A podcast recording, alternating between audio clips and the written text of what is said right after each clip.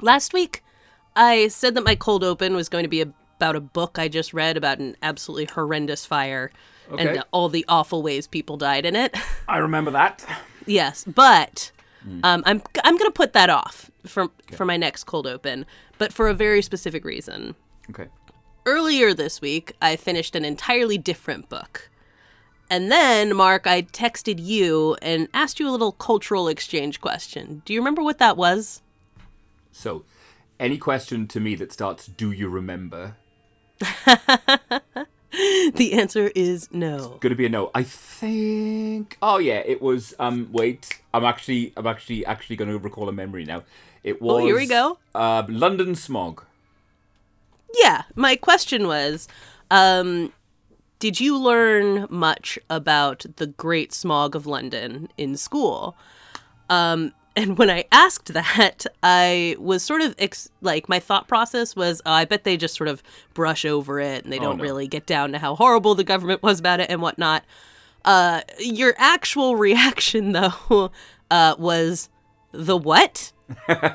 which tells you all you need to know. yeah and i had not expected this to be a thing that like you just simply never learned about at all Abs fucking nothing. yeah It was never given any airtime at all in school. The words London smog never left the lips of any of my teachers in my presence, uh, as far as I remember. right so just to confirm this wasn't simply a unit that you zoned out or something Oh, absolutely not. Nope. yeah i also asked sam and richard uh, if they'd ever heard of the great smog of london and where they'd heard of it if they You're gonna have to knew. pause a second because this is fucking wild. okay At half nine, at half Mm-hmm. past nine, right in front of me on Channel 5, a show has just started called The Great Fog of 1952. stop No! I am fucking serious. In the 1950s, a devastating fog descended on London, enveloping the capital for several days. holy shit what Fucking right there. It- it- no oh my gosh that is insane that's incredible. And look, I shit ye not. I, I, I'm, I'm going to send you a fucking picture of this, just so you, just so you know this isn't something I've contrived. I mean, I believe you, but that is deeply wild that a thing that you had never heard of earlier you were telling me, and the TV are telling me at the same as time. As I'm telling you about it, the TV decides to tell you about this. This isn't even go. like Check that out. this wasn't a recent book that I was reading either. Like that is so insane. Uh, That's yeah, that, that is insane. old, That's fucking so wild. wild. Huh. Well, Should I just uh, don't, watch it. I was just gonna say, do you want to just not? And I'll Forget just watch it. Just okay. can you just yeah, just turn the volume up and we'll we'll play that for the listeners. Wow, isn't that funny? That is amazing. That's truly Joag always with the finger on the pulse. Yeah, always man with the manifesting. Incredible. Wild. Well, Mark, Yeah, please. as I was saying, I had asked uh, Richard um, and Sam, you know, if they'd heard of this and where this came from. And, and to be fair, if I ask Richard anything, I assume he's not Richard, Sam. If I ask Yeah. Sam anything, I assume he's going to know because Yeah. that man knows everything. he does. Um, and so uh, Richard and Sam both had heard of it, but uh, Richard had like kind of a passing uh, knowledge of it, and Sam said that he had learned of it like because he reads encyclopedias religiously. So nobody had learned of this from their school. And this is absolutely wild to me because this is a hell of a story of mass death. And I guess Londoners just kept calm and carried on afterwards. Is it 1950? Is that correct or 1850? 1952. It's quite close. That's within my. 19. It's quite recently. That's within my dad's lifetime. That's within both of my parents' lifetime.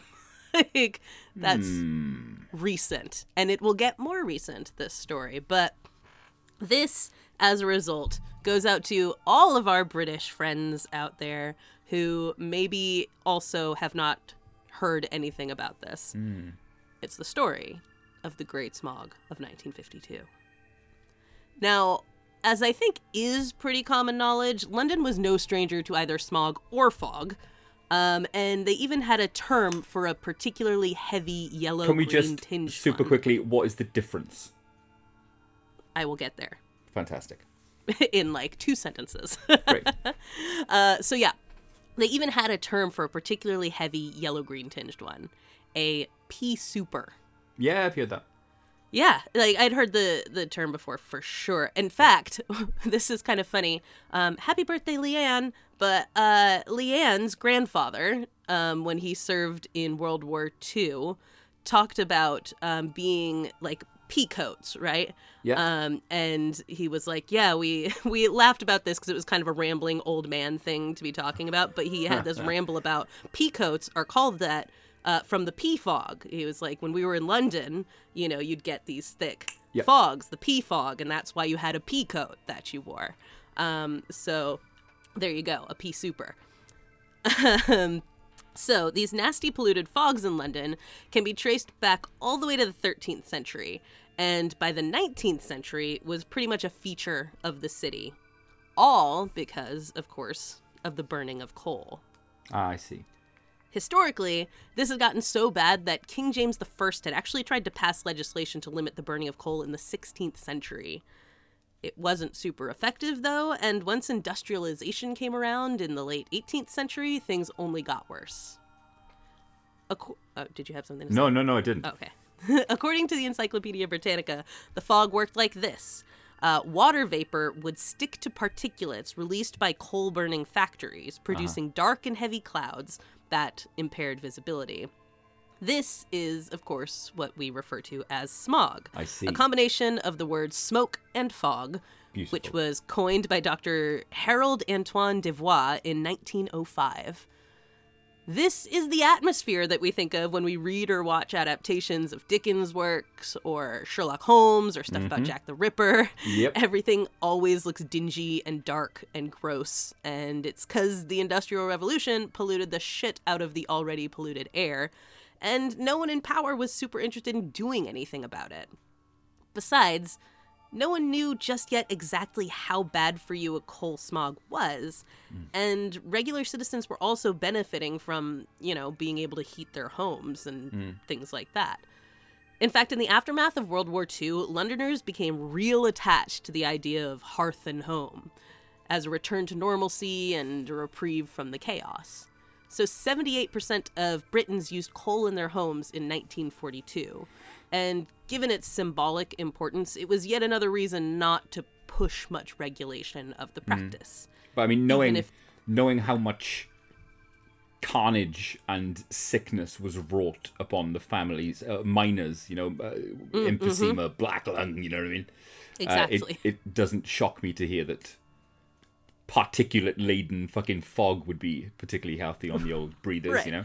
Precisely that. Yeah, like if you if you really think about this, you know that miners died at Yeah, yeah. incredible rates, extremely young, uh, from being in those coal mines, and that's it doesn't change. It's not like a whole other thing once you put it in your yeah, house. exactly. It's the same thing. Um, so on the evening of December 5th, 1952, uh, when a supremely heavy pea souper settled over London, it was notable, but not necessarily cause for alarm, or at least not as far as Londoners knew. But this was a very different smog, a deeply dangerous and deadly one. The day hadn't started like that. It was actually quite clear and crisp that day. But it's December. London was gripped by a cold snap, which Yeah. meant that as soon as folks got up, they Burn started up. stoking, yeah, Yes. started stoking those coal fires to warm up their homes. it's and a right businesses. cold one today, isn't it? Chuck another bit of coal on the fire, Mum. Mm-hmm. Yeah, exactly that.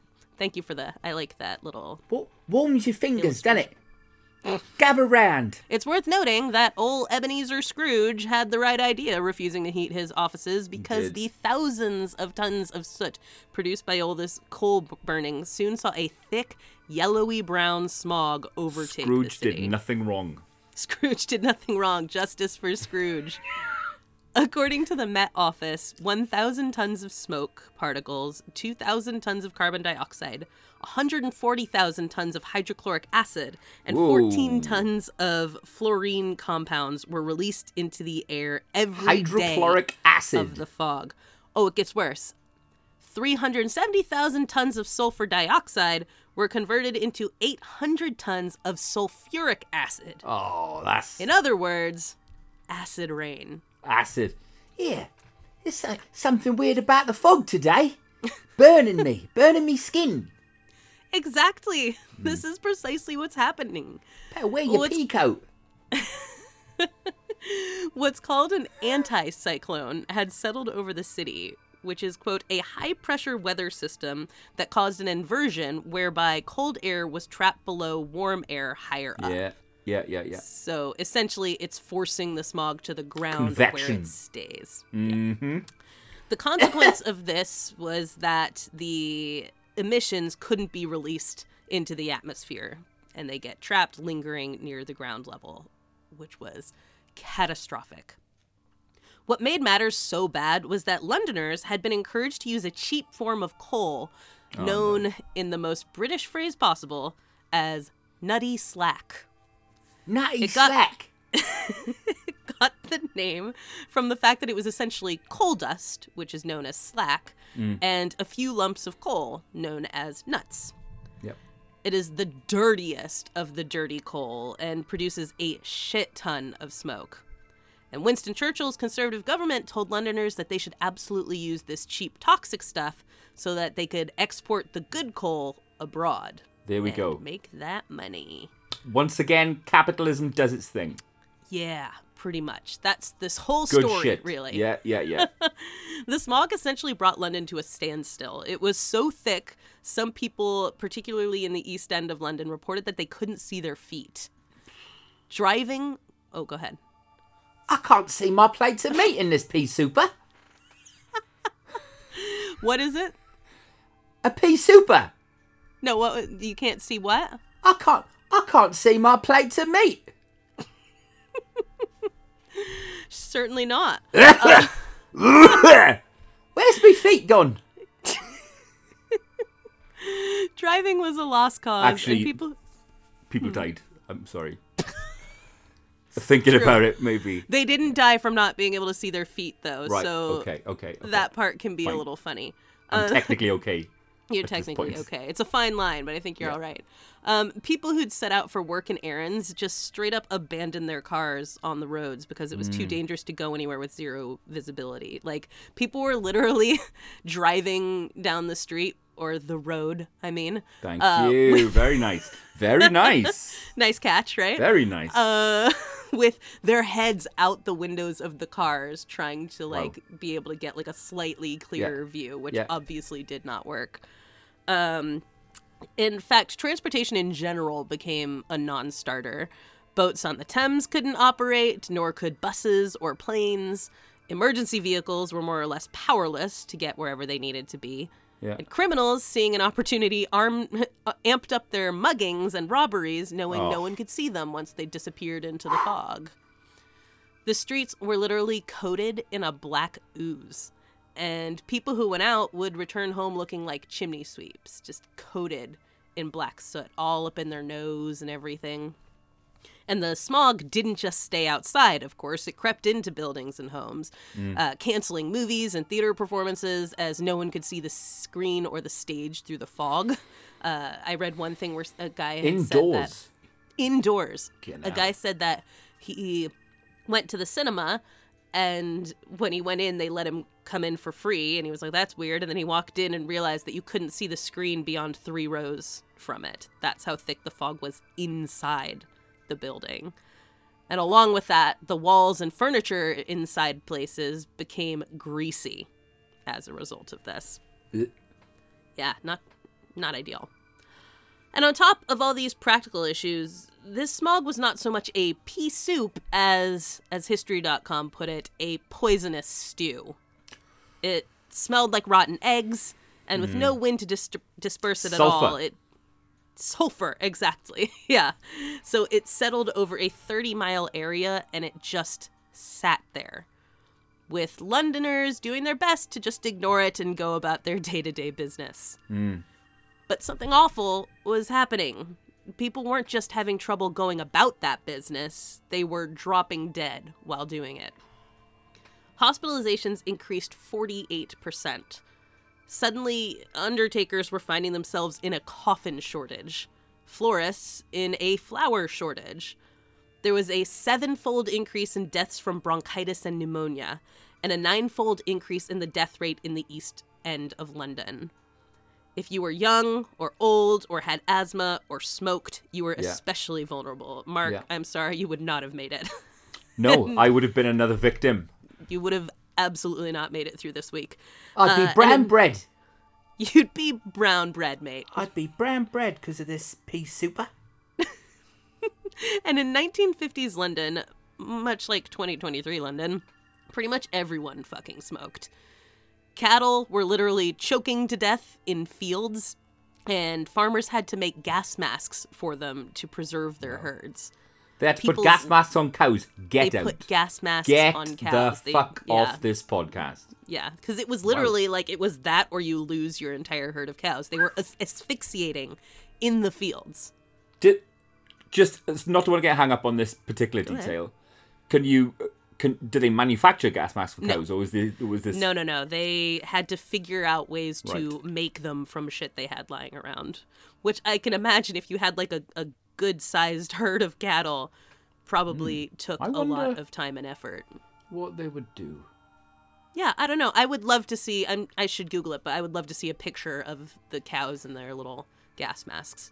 Well, uh, I've got the TV show on in front of me with the volume down, and if one should appear, I'll let you Yeah, know. Just back there when a you were quick- talking about it, it was as though you were narrating the show because the images on there were pretty much, you know, This is amazing. synced up with what you were saying. It was great. I love this. See, I, this is I'm missing out on my calling, narrating Really. documentaries about London. Um, so people's lips were turning blue, their eyes and throats, noses, and even their skin burned. You know, acid in the yeah, air. of course, of course. Uh, people were so overcome. They died in their armchairs and beds without ever even making it to the doctor or the Oh, hospital. fucking horrid. awful. Um, for five days straight, London suffered through the smog, watching their coworkers and loved ones get sick and, in many cases, die. And as it was happening, the government basically shrugged. While there actually were a few MPs who attempted to bring a sense of urgency about what was happening, overall, Parliament wasn't really convinced. Or at least they acted like they weren't. Could pollution really be the culprit? We should probably just wait it out and see. Uh, Winston Churchill, prime minister at the time, never even bothered to make a statement about it. Just supremely uninterested in the entire thing happening. On the fifth day, finally a wind blew through and cleared the noxious cloud. At least 4,000 people had died from the smog that week. That week, in one city, at least 4,000 had died. And in total, it's estimated 12,000 Londoners died as a direct result of that five days of damn. smog. Yeah. And that wasn't the only effect, obviously. Not Oh, everyone imagine. Yeah, died. yeah, yeah. you know, uh, children who were in their first year of life during that smog were 20% more likely to develop asthma in childhood and 9.5% more likely to develop it as adults Yep. in utero exposure led to an 8% increase in asthma. And I think it goes without saying that children and adults who were exposed, particularly those who already had health problems, experienced lingering effects as well, although they may not have been as easily quantifiable as the asthma was. It would take four years before Parliament finally passed the Clean Air Act of 1956. The act restricted coal burning in urban areas, allowed local councils to set up smoke free zones, and offered grants to help homeowners switch to non coal heating methods. The switch to alternative sources didn't happen overnight, though, and deadly smogs continued to happen, including one 10 years later in 1962 that killed 750 people. 1962, Mark. When, I mean, when uh, when there's talk of London in the swinging '60s, kind of murder clouds talks about this. don't really feature in you know in the in the kind of the Carnaby Street, Austin Powers, fucking Right. you know uh, stories that we hear of London in that I, I mean, era. that's that's such a great point because obviously, like I said, when we think of stuff like Dickens and stuff like that, Yeah, yeah, we yeah, yeah, yeah. obviously think of those dark clouds Yes. over London and just how grimy it all was and everything. We're Yeah. not that's not the picture that we think No of when we think of 1960s Yeah, no one's London. skin is burning. Ah! Right, yeah. 750 people just dropping dead in London in the 60s and no one mentioning it. Like it's wild that that feels like a small and unremarkable number of people compared to 12,000 and it really did not make a huge impact. So why has this been scrubbed from? Well, we will we'll get there. Just give me one more second to tell you there's more things like this. Um, deadly smogs like this had happened before this too. Uh, so the death rate had increased overnight several times during the 1880s, 1890s, and even in 1948. So again, fairly recent when it comes down to it. As a result of the Clean Air Acts of 1956 and then a later Clean Air Act of 1968, though, London hasn't seen a pea souper since the 60s. So, you know, I've been there. Aside from the vape smoke, the Yeah, air is pretty clear and clean Yeah. uh, in that city. But this is what You've also got like you... a congestion charge. You've also got the what? uh, congestion charge within certain zones of London. You have to pay a fee if you're going to take your car in there. Yeah, yeah, yeah. This is that's exactly the kind of thing that came out of Yeah. the 1965 version of, Uh-huh. of the Clean Air Act was, you know, adding zones like that, um, where you have to have lower emissions and things Yep. like that. Um, so, but yeah, like what you just asked is exactly it. This is as I was reading this book this week, it made me think of our conversation last week about like what real conspiracy theories are and how what mm, you had said about yeah, it was yeah, yeah, yeah. was what it really is is context, right? It's about like what you get to know and then the context that is left out around those kinds of uh-huh. things and how you know, it's mundane. It's not like tangled webs of intrigue.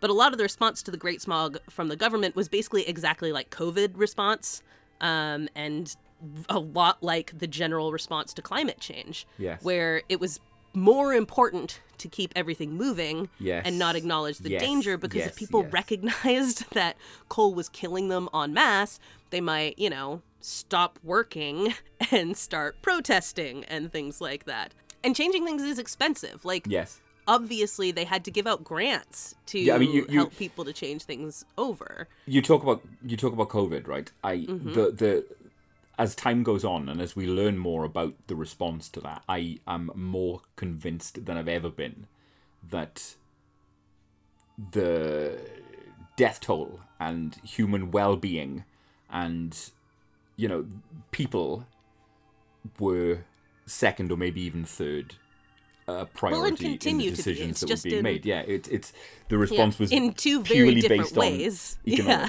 but yeah, exactly that. You know, both the initial lockdowns were meant to try to preserve, you Yep, know, let's yep. keep people from getting sick so that they can go back to work. And then once that didn't work, it was let's pretend this isn't happening Yes. so that people will go back to work, right? And that's been extremely effective. Um, which is exactly what was happening here with coal, which is what happens with climate change. Mm. Um, during this, there were even battles over masks and whether face coverings should be encouraged or discouraged. Um, there was no inquiry into the smog or the thousands of excess deaths. Uh, the base, the government basically just said, "Hey, if we don't talk about it, we won't have to deal with it." And oh, this one again, climate change and COVID, right here. They emphasized personal responsibility Wonderful. essentially being like sure the smog is bad for you maybe um, but actually if you were negatively impacted it it was probably because you were a smoker or you kept yourself in poor health Mm. Yes. or, or maybe you picked a job that made you vulnerable but mostly it was the smoking so now it has nothing to do with the structures right this is always how it works to keep the mechanisms of capitalism and the power Yes. structures functioning it has to be our fault and, And that isn't our even a, fac- a- responsibility a facetious thing to say. That is always the way it plays it's out. always how it works. It can't be a failure of the government. It's our fault for doing it. Mm. Uh, it has to become an ev- inevitability, like getting sick from COVID. We throw our hands up and say, well, it's up to you to keep yourself from getting it if you're scared. Mm. But certainly, we can't expect the government to provide measures to keep us from dying of a preventable, preventable illness. And if we simply stop talking about it, everyone will stop thinking about it. If we don't say how many people are dying, then nobody's dying, as far as we know. Yeah. So the last time people died en masse from one of these smogs was just 16 years before you were born. Ah, wow. right? Wild. Wild. And you know nothing about it. There were no mass protests, just Londoners carrying on until Parliament felt enough time had passed to act without it directly looking like they were acknowledging what had happened. But on the bright side, at least we learned from it.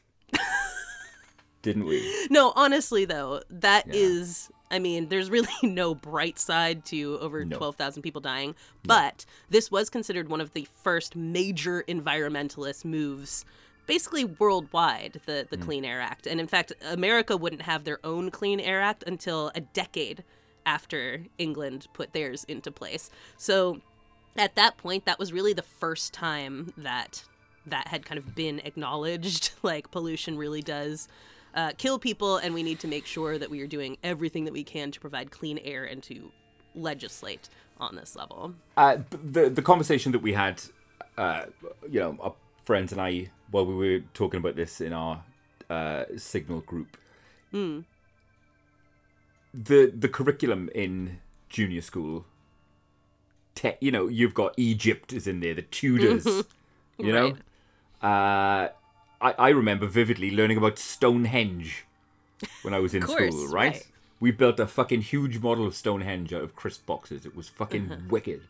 yeah i believe that romans or something that plays very Absolutely, uh, Romans. your education Uh, yep, that's all in there. That's all in there. but something from our very, very recent history with, that had such a fucking huge and horrid effect. yeah Not a whisper. Nothing at all. It's bananas and that I know. Uh, before this, before you start, before this podcast started, I literally knew more about Egyptian burial practices than I did about that. And I don't think you're the only one, Mark. Mm. I think that this is actually probably fairly common, uh, especially from, you know, I obviously read a book about this, but then finding other sources and whatnot to talk about this. Um, they're not, they're kind of scant um, in terms of like, oftentimes when I try to research something, it's like there's dozens and dozens of like very similar hits and stuff like that because a lot of people are talking about it. Where this, Yeah. um, on the plus side, a lot of the sources were more um, like official about it. Uh, but yeah, it's. I mean, this is exactly the kind of thing that we talk about on here, right? Just the idea of, course. like the kinds of things that the framing of our education, the Of framing course. of kind of the propaganda of life and our media and stuff leave out, and it's you know seems kind of important.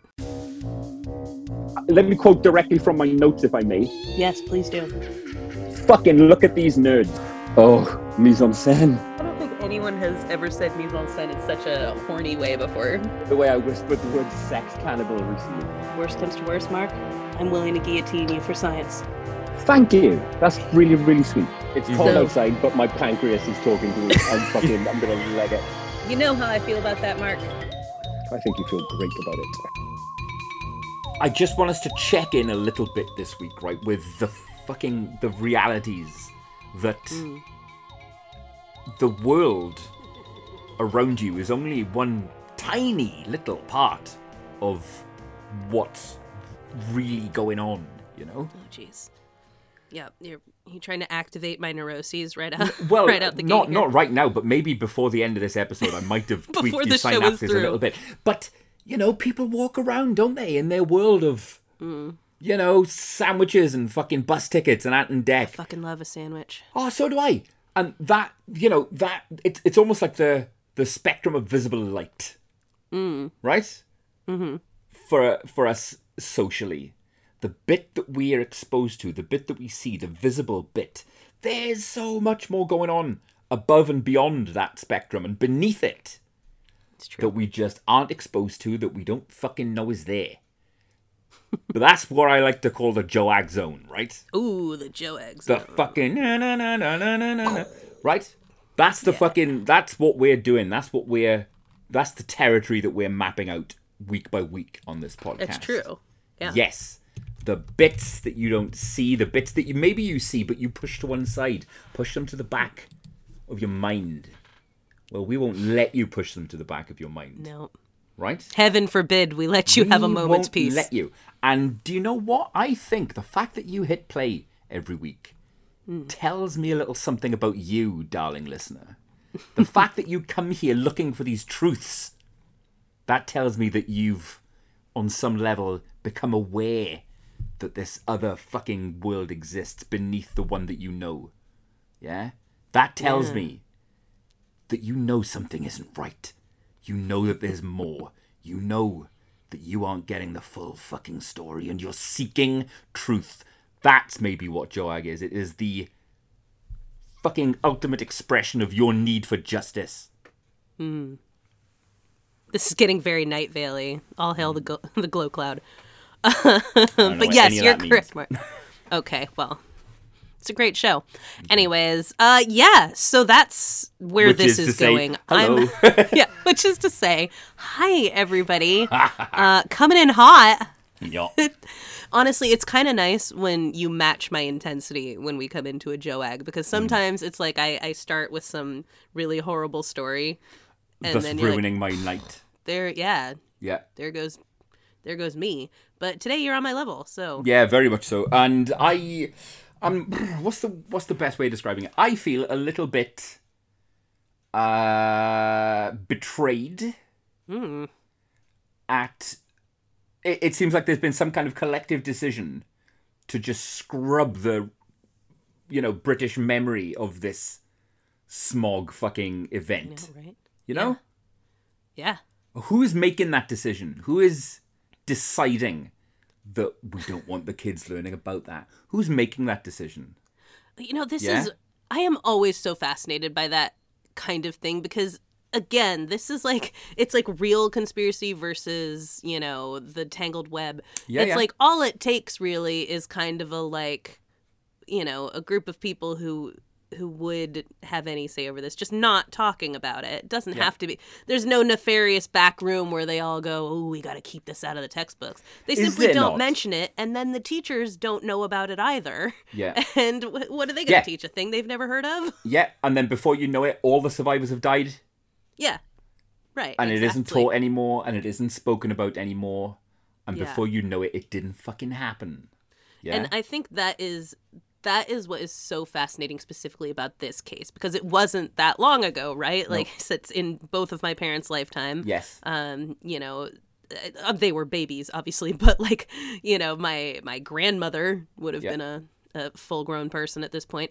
Yeah. Um and to have 12,000 people yeah, disappear from your pop- populace, you're going to have yes. pretty much everyone must have known While someone they who were died. while they were just going about their lives, they were just doing Just their best their day. In London, trying to go hand in hand through their park life. You know what I mean? And I think And- this is the kind of thing that is very specifically British because Yeah. of that like keep calm and carry on mentality yeah, yeah, and yeah, like yeah, yeah. the the sort of British tendency towards like seeing suffering as kind of like a badge of honor and things like that where I think like this would have kind of in America would have been like a giant scandal. Um I think Uh, there's something to the way Brits handle this stuff. I think more and more the keep calm and carry on bit is becoming more and more of a myth. Yeah, I I'm not talking about now. I No, mean, okay, we're talking course, okay. immediately post World War II. There's very know. little keep calm and carry on in the country at the moment. yeah. yeah, I don't think that that It's, yeah, your eh, your ain't much your of that upper around. lips are no longer stiff. No, sir, they are in flaccid. the UK. Yes, but certainly in 1952. Upper lips flapping all over the shop. And so yeah, I think that there is something to I don't know that you could lose in 2023 12,000 people No, in sir. London from a preventable cause. Well, I don't know. It's worked with COVID. I, so uh, Yeah, and I, I think to be honest, you'd probably have people questioning the narrative. You're not hearing much about this smog on the mainstream media, are you? You know? or if you were, the fog Yeah. is like some sort of liberal, you know, plot or something like that Yeah. to to Yeah. keep us from living our lives, you know. So Is there's a whole different set of issues. the trans community, like, you know Right, I mean? exactly. J.K. Rowling would be out there explaining how gender affirming care is the reason causing- for the for the cloud. causing a toxic miasma to emerge from the nation's capital. right, exactly. So you know, it would be different, uh, but I don't think that you would necessarily be able to sweep it under the rug the same way and have people kind of go along. Just want with to take a second to uh, just say the phrase "toxic miasma" again. That's a good phrase. Thank you. Also, like as soon as you you said it, Ghost started playing in my head. So. Yeah. so there's that as well. that was. I was like trying to. It's like that's not what was happening in my brain. But, okay. Yeah, yeah. I know the one. You know, Ghost. It's a banger. When I see him in June, I'm gonna just be shouting that down the front. Every yeah. song. Play that one. Oh no.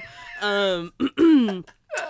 yeah. So, anyways, whew, we are yeah both coming in hot this week. Um, but we're very glad that you are here with us. Hopefully, Oh, always, I don't know if I want you to be on our level or, you know, I hope It's- maybe you're not. Yeah, uh, you can't bring this energy to your daily life. No, no, No. I- it's probably not a good idea. No. Uh, but not that hey, we don't. But this is the zone you find us in Mhm. this week, friends. But that isn't to say that we aren't a m- fucking absolutely super grateful that you've taken the choice to join us yes, once again. We're your friends on the dark side, and we love it here. indeed. And you know what? Hey, it's it's not a bad day. Um, it was a really nice day out here today. Mm. Absolutely beautiful. Um, and it's AEW Revolution night, so there's that. It is. Yep. Absolute social media blackout for me from tomorrow morning until I can uh, get to watch it.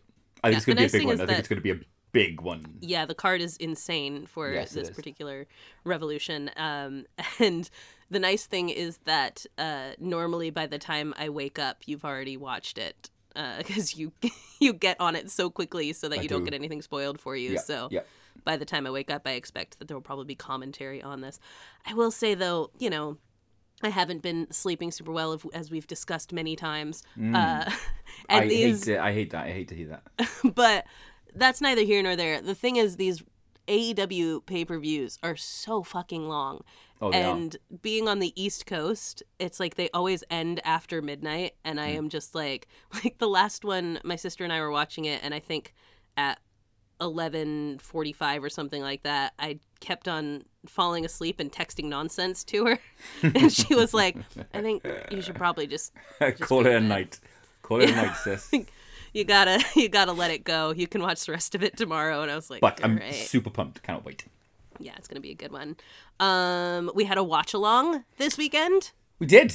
Uh, uh, obviously, one one that was subject to my usual dickery and Mm. Yeah. lack of anything approaching, uh, you know, rigor and I love that. Like I had specifically texted you in the morning. I said, "Hey." Um, I texted you the night before, and I was like, "Hey, don't forget to put up a poll in the morning. Make sure all the movies are available." yeah. I know you Yeah. said that. yeah, yeah. I'd also said said, put Asylum on the poll. There were a I- few things that didn't quite make it. I get the impression that you're slowly becoming concerned about my inability to make new memories. Like a little bit, yeah. Yeah. I mean, I can't. I don't remember things. Earlier, I cannot. I can't remember things. before this before we started recording dear friends uh mark said that yellow jackets was coming back and i was like obviously i won't be watching it but i'm happy for you and mark said i thought you liked yellow jackets Yeah, I thought you enjoyed it. anyone who has a memory who's been listening to this show knows we've talked about multiple times why i did not enjoy yellow jackets and so yeah i'm a little concerned about your brain matter sir And I'll be just think, thinking about it, it. It is something which feels like it's gotten worse it has of late. Yeah. yeah, it's a little, it's a little concerning. I say, you know, keep a little, keep a little eye out. Start eating like a little bit of a Mediterranean diet or whatever. I think that's supposed to keep your brain. Eat enough cucumbers or whatever, Get some and your tapas brain. down me. Yeah. That'll, When I, that'll- I don't yeah, think that's the sort kind of Mediterranean. That'll That, sort it. I think you're supposed to eat like Greek, not like All right. Barcelona. but either way, you know, a thing to work on. But yes, uh, as We had watch along, such yes. shenanigans, we had. So you put the poll up, Yep. um, and we ended up with a three-way tie, three out of four of the movies. Uh, with the topic being anthologies, Anthologies, and I'm quite pleased with the one that we ended up on. I'd never seen Cat's Eye before. Stephen Mm-hmm. Yeah, I'd King's never Cat's, seen Eye. Cat's Eye either. Very interesting, strange little film, Yeah, it's isn't it? I like that. You know, the thing about Cat's Eye is that like overall it doesn't like totally make a ton of sense, No, but there are some really batshit moments in it that are like There an are. absolute pleasure Yeah. to watch. And- you know, uh, I, th- I think it was Colin who said that you know this is peak mid cocaine frenzy Stephen King material we're getting here, and exactly. it it does the the individual sections of Cat's Eye do have the vibe of some of his anthology books. You know what I mean? Some of his short stories have ridiculous fucking premises. oh yeah, yeah Um, definitely. and yeah, ah, but I've got such wonderful memories of reading his anthologies. Bag of Bones Yeah. and Four Past Midnight, they're so good, and and all the others, they're great. Yeah, and so Cat's Eye was a, a fun time, you know. Uh, Mm. I- I think it was like the, it was a good sweet spot where it's like you can chat about it and all that stuff, but it's also like fun to watch at the same time. Yes, yeah, very much so. And of course, as always, uh, the crew that we assembled uh, just Just made the experience into something entirely different and fun. Yeah, and you'd even had like an impromptu watch along the night before um, Yeah, to watch yeah, yeah, Evil. Dead 2 as well. Uh-huh. So it's kind Continue of a weekend of of friends. Of movies and chatting away on Discord. Uh, I'm gonna. The plan is to do Army of Darkness before next weekend, and I'm still gonna see if Pete will watch that with me and we can get him on. Beautiful. Yes, and then he can come and talk to us about it. Yes, he can. Excellent. And now he's a pro, you know, he's a he's a what's that game called that he does the YouTubes of? Roblox. Roblox. Yes. He's a Roblox He's a Roblox YouTuber. now. Yeah, him and his Yeah. uh, him and two of his mates have set up a YouTube channel, and it's the cutest thing. It's so cute. They Oh play my gosh. Roblox while recording using this very microphone, and I've taught them how to sync the the audio up to the video and all that, and it's mega Look at cute. this. It's so great. I love it. So now that he he's sticks an- at it, and I can retire off off him. Oh, there you go. Yeah, yeah, That's yeah, it. yeah, yeah. You just have to make sure he doesn't become an asshole. That's the key part of being a YouTube parent. If he's an asshole who gets like millions of views, crack on, kiddo. Just monetize your assholery. I can only imagine that this is probably what the Paul parents have said kids as Yeah. well. Yes. Um, but yes, so delightful times with that. We also, hey, it's the first episode of the month of March. It is. Now is the Uh, month of marching. Also, spring has sprung. Spring has sprung. Cinco you de? March. Yes, it feels good. We're getting a little bit more light in the evening. I'm st- I'm still sleeping like a log, which is beautiful. I've still got I'm, I'm still in that fantastic frame of mind. So Mm-hmm. yeah, nothing to complain about here. Absolutely not. Uh, now we are. It is this month that I will be in London and the rest of Oh, the is UK. it this month? So it is this month. I, I arrived there like the 27th or something like that. Wild. So yeah, it's coming up. well, with like it being the 23 first episode of the month, we have some shout outs to do, do we not? We do, yeah. That's the important thing. First episode Uh-huh. of the month, it's time to shout out our Ko-Fi supporters, of which we have gained several recently, which is really delightful. Yeah, very nice. Thanks, folks. More people doing the right thing. Uh, we've also gained quite a few new listeners of late. Yeah, which is weird. I thought to be believed. I told I told Mark before we started recording too that like like a month and a half ago or so I started seeing like a huge influx uh, of listeners um and so I of course assumed that was a fluke. I was like, "Oh, there must be like a glitch or RSS feeds repopulating or something that caused this to happen."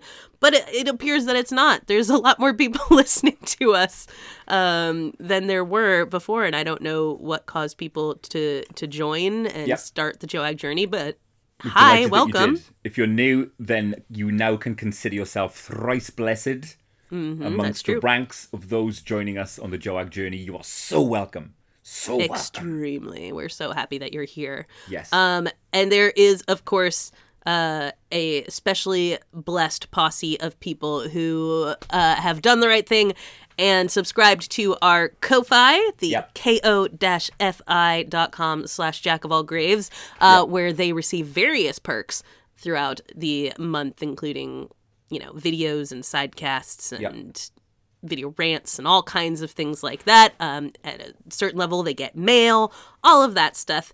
Um, and it is super helpful to us because constantly I am finding new expenses for this podcast. it Amazing. seems like every few days I suddenly realize that we need something else. Um, And so it's really helpful to me to have that little windfall of people supporting us and, you know, helping us with software and equipment and subscriptions to things and all of that kind of stuff. So if you want to be a part of that, check out our link tree, our bio, and all those kinds of things and everything. And you can be a part of that posse as well. And one of those things that we do every month on the first episode is give little shout outs to those Yes. people who have joined us on that journey. And uh, what I'm going to be doing this month is for each of you who have fucking done the right thing on Ko-Fi, I'm going to be dedicating to each of you a movie that I have awarded between half a star and one and a half stars on Letterboxd. I'm going to quote the movie to you and tell you one thing that I hated about it. Beautiful mini Marco's video rant. What do you think of that? What do you fucking Marco's think of that? audio rant. I am very excited about this. Uh, right. So, hey, even if you do not subscribe, you get to benefit from uh, the shout outs that the people who do get. So, why don't we just jump right into that? Let's do it. Dive on in. Dive on in. All right. What have you got for Stephen Root? Steve, buddy, uh, Rob Zombie's recent abortion of the Munsters. Uh, it is- Controversial. I don't give a flying fuck. It was awful. Just an absolute mishmash of just overproduced, overdesigned, overthought, and undercooked shit. Horrible film which made me want to eat my own face. Excellent. Yep. What about our, our new friend, Thaug? Thaug! Uh, Rob Savage's absolute fucking disappointment dash cam. Uh, just an absolute sensory nightmare, which even without having the worst person in the fucking world as the lead, would have still sucked. This reminds me, you asked me last week what were the previews before Cocaine Bear. There is Oh, a right, new yeah. Rob Savage joint. Oh, what's he got now? Spy cam or fucking dog camera It's or like ring the doorbell? funny thing the funny thing about it is as this trailer was playing before sorry before I knew who made the movie, Yeah. I was like, God, this looks like the most generic horror movie that I've ever seen. Like it was just like very those kinds of movies that are all the same where you have like a creepy kid and creeped out parents and like, you know, Yeah. what's under the bed, like that kind of Yeah. movie. I was like, oh, this is so generic. And then at the end of it, it was like directed by Rob Savage. I was like, oh, okay. Interesting. You could have been so beautiful, Rob. I know. Why? Why It is this the so route? fucking good for you. Anyway, Anyways, for Satania. Satania, uh, to you, I dedicate Reign of Chaos, a movie that I gave to half stars. Even though I'm in the fucker, I still couldn't bring myself to mark it more than half a star for a movie that uh, is in a post-apocalyptic world where I don't know wizards or something are trying to take the world over. I don't know. It's Lord, dull search as me. fuck. Yep, me being in it is the best thing about it. I'm, I'm True, yeah. confident Eating enough little- to say that. Plastic arms or whatever in there. Yeah. Uh, for our dear boffin Eileen. Eileen, all love to you. Uh, 2021's Tom and Jerry. Oh, Yep. okay. Cartoon cat and a cartoon mouse. And it isn't even about them. They're barely fucking in it. It's just terrible. What? Yeah, yeah, yeah. Interesting. Okay. What about Rialda? Uh, Rialda, Guns Akimbo from 2019, starring fucking Daniel Radcliffe of Harry Potter. Terrible. A movie very, very pleased with itself. This film is smug as fuck. Uh, don't ever watch this film. It thinks it's crank. It's wank. Nice. Excellent work. Yep. Uh, for Emily. Emily, hello there. Half a star goes to Jay and Silent Bob reboot, a toe curlingly embarrassing fucking relic of a time long since past. The world has moved on, and this film has not. Oh, God, that's the worst. hate that. Mm-hmm. Uh, for Joe. Joe, half a star for 2020's Dolittle. Uh, Robert Downey Jr. pissing away all of that Tony Stark goodwill with the worst Welsh accent ever fucking committed to film. That's right. I forgot. Actually, actually, actually, it's one of three of the worst Welsh accents I've ever seen committed to film. no, one, of them which is that was guy who's in all the the like lock, stock, and or snatch Uh, and things like that, right? well, one of them is uh, Tom Hardy in Locke. Oh, is he supposed to be Welsh in that? Yes, he is. Oh, Yes, I wouldn't have even known, but I fucking You know the one where he's in the car? Movie. Oh, yeah, oh, I love that hey. movie. Great movie, great movie. but his Welsh accent is dog egg. Uh, and the other bad one is Stephen Graham. That's the guy. That's what I was fucking, you know, thespian darling Stephen Graham uh, in some BBC drama. He did the worst Welsh accent I've ever fucking heard. Amazing. Yeah. Uh, for our boy Nick. Nick, okay, one star. And Kevin Smith's second appearance on this list for Clerks Yeesh. 3. Man. Yikes. Okay. Awful. No, no further. Nah, nothing, nothing further else to elaborate say. on that. Just Same. terrible. Just terrible. I mean, oh look, I've said I'm not giving that any more airtime. Fuck off, How about Clint? Clint. The Deep House. I found. Fucking Oh, check this out. How cool does this sound? A found footage movie, right? Taken from the GoPros and and cameras from an underwater dive into a haunted house underwater. It's like the fucking Blair Witch Project. It sounds so but good. underwater. What a fucking cool concept that these pricks ruined. Mm-hmm. Uh, it's boring. It makes no sense. Uh, isn't scary, and they've absolutely annoying, they've dude. nuked that fucking idea now, so that no one else can do it either. Meh. You know what? But here's the thing. Like, so Canadian boy Ryan has been watching all of the Anaconda movies Oh, lately. what a boy! He really has. And listen, you can just do a sequel and maybe for once make a better movie than the That's first true. one was. Yes. You know? Don't Yeah, try to make a, an original Deep House, but say, I'm making Deep House too, but then just make a good version of the same thing. For every Armageddon, there's a Deep Impact. For every Antz, there's a Bug's Life. You can just do the same idea. You can Mm-hmm. Just, just do the do same film. the same thing. It's fine. same thing. Nobody Yeah. saw this anyway. Yeah, exactly. Uh, how about for Br- Br- Br- Brie? Uh, Brie, you, I dedicate one star to an unquiet grave in 2020. Uh, I don't even remember what this film was. Unquiet Grave. I want to say it kind of like was like a, uh Aldi version, Shallow Grave. Was it somebody? Trying to think. I feel like I saw this. Unquiet Grave. No, that's a song, not No, I don't even remember it. 2020 film. Um, on the anniversary of his wife's untimely death, a man can. Oh, I remember this. A man convinces her twin sister to perform a ritual to allow him to see her. Oh, again. I remember. so Oh, boring. God, yes, super boring. Just deeply, Unforgivable. deeply boring. Um. Okay. Speak of the devil, Canadian boy Ryan. Ryan, mate, to you, I dedicate 2020's Army of One. Uh, one star. It was as though like a group of people got together and decided to improvise an action film from scratch, just with things that were lying around. I respect that though. To Yeah. Be fair. Yeah. Uh. What about Lee? Lee, mate, A Thief in the Night. That's it's your. Oh, Once- it's a, that's a Jack of all Graves OG. it really is from episode one of Jack of All Graves, A Thief in the Night. Your handbook to the Rapture. Amazing. Mm-hmm. Love that. Um, Richie. Interestingly, Ricardo, you get 2010's A Nightmare on Elm Street. Oh. oh yes, yeah. indeed. Go on. Uh, a film that takes the incredibly fucking brilliant and timeless concept of a killer who gets you in your dreams and dumbs it the fuck down. It a, a screenplay that is insulting in how little fucking faith it gives you as a viewer. That it spells out and ha- it holds your hand through things that you know should be just instinctive for you to pick up as a viewer. It's terrible. what What have you got for James? Uh, James, uh, very recently, 2023's Plane, starring Gerard Butler. Oh gosh. Yep. Um, What did you rate that? one and a half stars. Mm.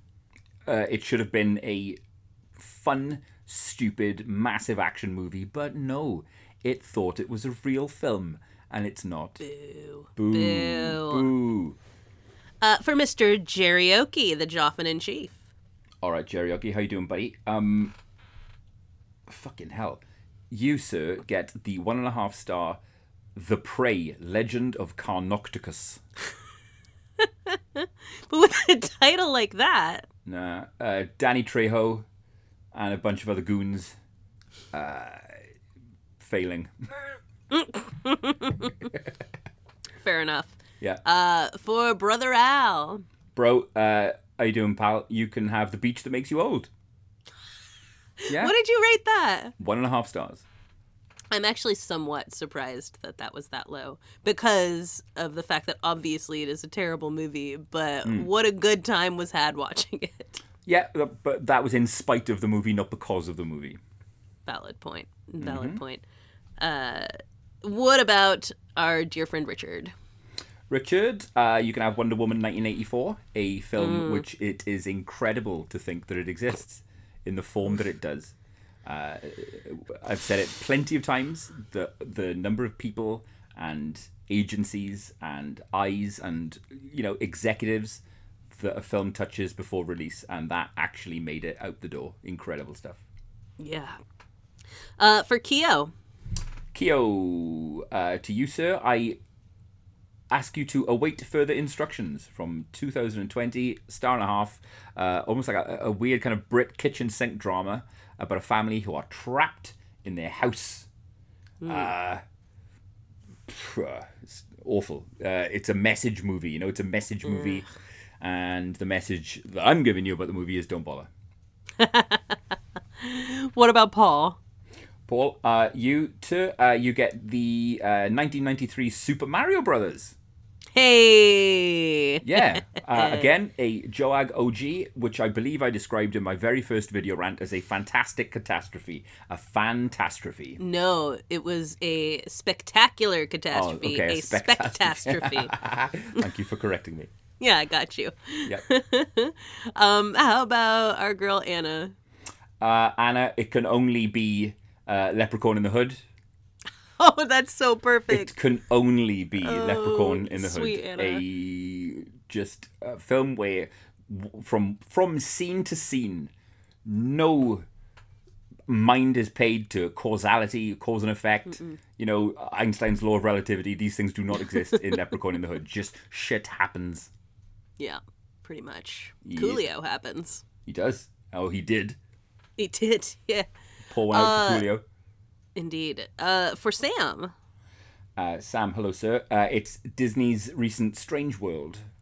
Aw, wah, awful. wah. Just characters who speak in quips, uh, conspicuous, ham-fisted diversity and inclusivity, and a cookie cutter series of Disney cliches wrapped up in in a dayglow fucking bag of spew. Ugh, gross. uh, for girl Ryan, bookseller Ryan. Uh, okay, girl Ryan, I whether or not you're prepared for the balance of power in the DC movie universe to shift or not, I'm afraid you have foisted upon you Black Adam. Uh, again, if pushed, I couldn't tell you a single thing about that film other than it exists and I saw it. That seems to be the consensus. Mm-hmm. Uh, for Colin, Let's see, Colin. Uh, Mamma Mia. The first one. Mamma Mia, yes, one star. Uh, a strange movie about Meryl Streep's promiscuity and the the traumatic effect it has on her offspring. Wow, that is definitely that's a darker way of looking That's at that's I. Where is the light? I mean, you're not wrong. You're absolutely not wrong. Uh, also, uh, f- cast by people who simply cannot sing. Yeah, well, yeah. Um, incidentally, I saw uh, a stage adaptation of Mamma Mia a few months ago, and it was a great laugh. Yeah, I saw I saw Mamma Mia on stage whenever it was like originally on stage, so you know, 15 years ago or whatever, and Yeah. it was a great time. Yeah, that it's a good movie is garbage though, you're right. Yes, yes. Um how about for our dear mom and dad John and Laura Latour? The Latours, uh, I love you deeply, but that isn't going to stop me foisting upon you the return of the Texas Chainsaw Massacre. Uh, in an uneven franchise, this is a low point. It's as though, you know, when you get to the bottom of the barrel and then you realize, oh, fuck, there's another barrel under here. you know?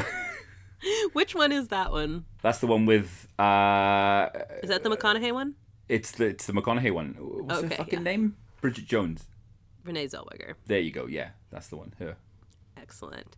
Uh, for Kevin, Kevin, uh, you, sir, get to enjoy a movie called Lucky from 2020. oh God, lucky. Yes, indeed. Uh, on paper, Yes, it's exactly men. the same film as We're Just Innocent Men, uh, but done without a fucking without an iota of the visual panache uh, and you know creepy fucking coolness that that film gives us.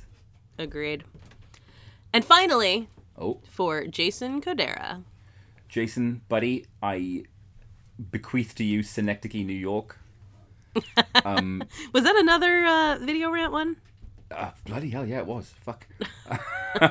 One and a half stars. And that is 100% a reflection on me and not the movie. Because, like I said at the time, there's another version of me in another fucking layer of the Dark Tower who is absolutely in love with that film.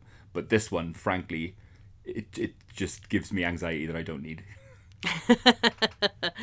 Well done. And hey, everyone, if you uh, listen, if you want to do a homework assignment, watch the movie that Mark uh, gave you, and please tell us how that goes. I would love it if you thought you could do that. Maybe you find it, maybe maybe it's a classic that you haven't seen yet. Who knows? Yeah, you never know. You may think Hmm. differently. I, for example, deeply enjoy Super Mario Brothers, so Hmm. you know, you never know. Yes, good. But uh, to all of you who've done the right thing, you have our gratitude, and this podcast wouldn't exist without you doing that. Here, here. I mean, it exists, but like, like it'd be much more shoestring. Oh uh, yeah, and if, saying something. It'd be a lot more difficult to to do things without you. So super, just to super briefly remind it. people, you know, you've got some really fucking good content coming up. Corey and I have plans. I'm just getting so excited April. excited You're gonna it. see some shit. We're gonna we're gonna we're gonna dig right into the dark underbelly of the British Isles. Yes, Vice ain't so got much shit on us. I swear to God. And I definitely feel like it's a good time to join the Ko- Ko-Fi because I think we will absolutely have some good subscriber only content that makes it over there as well. I'm planning. Uh, the two of us are actually planning to make a brand new London smog of 2023. I've bought a fuck ton of nutty slacks and a box of matches, Yeah. and we're gonna we're gonna run it back. Carry a bunch a coal oven around. We're gonna run it just see what we back. can do. it's gonna be a really good time. So look Yep. out for that. Mark, Mm. shall we talk about what we've watched this week? Oh God, yeah, fuck, I completely forgot about that. What have we watched this week? Let's have a look. Well, I will start while you're looking yeah, for your please, stuff. please do, please do. Um, I finally got on board and started watching Poker Face. Uh, and in fact, you know What I is don't binge show? things very often, but I am completely caught up on it. Yeah, it's Never so. never heard of it in like the Mark way. Never heard of it. I guess I have talked about it a couple times in Ah, I see. discussing Columbo. Uh, this was this show has sort of thus been one of the many things that has brought Columbo back into the consciousness, and of course I've been uh, watching Columbo for the first time. I'm through two seasons of that. Um, and Poker Face is literally very intentionally Columbo, but with a a woman lead playing the sort of Columbo role, but with sort of it's if you mix Columbo with Psych. So, you know, on Psych you've got Sean who is like the psychic detective, except he's not really psychic. He's just sort of picked stuff up from uh, his detective father, so he's really good at observing things. Okay. Um, and in Poker Face, basically the conceit of this, which is not explained, there's no reason really for this, uh, but uh, Natasha Lyonne plays a gal named Charlie who has a really good gut instinct and can read people and knows instantly if they're lying. Oh, nice. Uh, and after witnessing, uh, or not witnessing, but after uncovering uh, the murder of a friend of hers in the first episode, she's has to go on the run as sort of seedy characters are coming after her to, you know, offer because she now knows things that she shouldn't know. Um, and in each episode, as she is trying to escape from these people, she just by pure happenstance ends up uh, at the center of another murder that's happened and sort of reasons out through noting when people are lying and whatnot It's a hell how that skill. murder happened. Yeah. Uh, and it is so much fun. Like, if you like Columbo, you will absolutely love Poker Face. Natasha Lyonne is a treasure. Um, it's just, it's so much fun. It's that kind of, it's got that old school feel to it. It feels Nice. like, How old is you it? know, it, it's new. Okay. It's, yeah, it, episodes release weekly. There's one more episode next week, I believe. Um, and it's yeah, it's just like a, a super fun show that if you like those kind of detective procedurals that are kind of lighthearted and uh, but also very dark at the same time, this Yeah, yeah, absolutely yeah. scratches that itch. Like, if you're just not in the mood to watch a bunch of HBO stuff and things like that, like this Hmm. makes you feel like you're watching TV in the 90s or Oh, I I guess love in the 70s, you know, but like Very very much feels like that kind of stuff. It is so much fun. Big rec- recommend Poker Face. It's uh, it's a show. It's a TV show. Yeah, TV show. Right. Cool. I'm actually going to watch that. That, that appeals. Yeah, that I think you'll- Appeals to me. Yeah, I will text it to you because you won't remember this conversation, but I won't. it, I am, uh, I am in I the process really of like forgetting it. it. as we speak. what are we talking about? exactly. But I've got a gap for a show. I, I, I Yeah, I and I think you're gonna go at the moment. really enjoy this show. It's a it's a lot of fun. Got a lot of good guests and stuff on it too, love that. so that's kind of fun as well. Uh, so for my part, um, I watched this month's video rant film, Time After Time. Oh yeah, mm-hmm. uh, a knockabout time travel romp. Uh, but I, I'll say no more about it because I've got Yes. thoughts and I'm going to bang those out on video this week.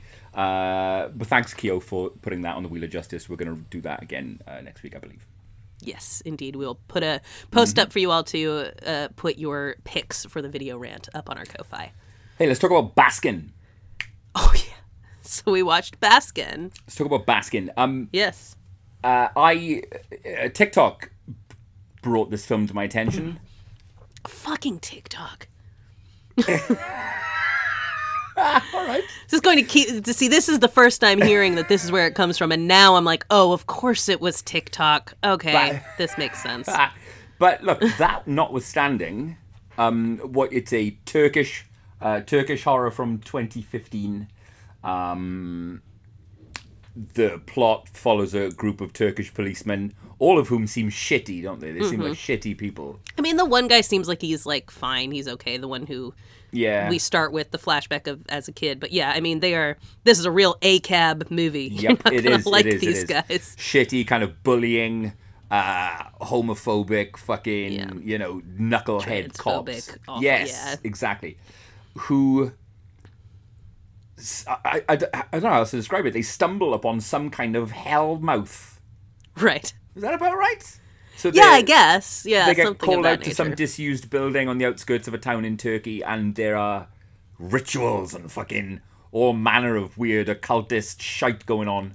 Yeah. And uh, one by one, they are pulled into this fucking horrible ritual, and they meet horrible ends. They meet.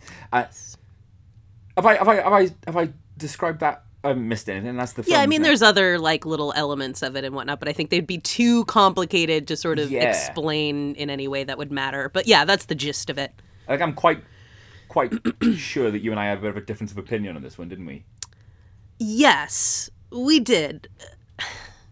Here's the thing. For one thing, you know, I don't like demons and hell and like religious horror and stuff does nothing for me. Yeah. So, like, I acknowledge out the gate that it wasn't really going to be my thing.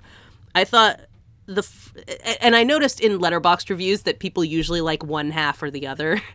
Oh, it just Yeah, super I see depends so I thought like the first half of it was like well shot, like Yeah. and really interesting. Um, I liked like the setup if I thought it was like kind of gonna go somewhere. Uh-huh. Um, and then the second half, it's not, it's like the last third of it. Um, it to me was like it, you know how I've said about like Terrifier 2 that like after a while like the violence is just like there's so much of it that you like tune it out it doesn't even Yeah. feel like violence anymore. Yeah.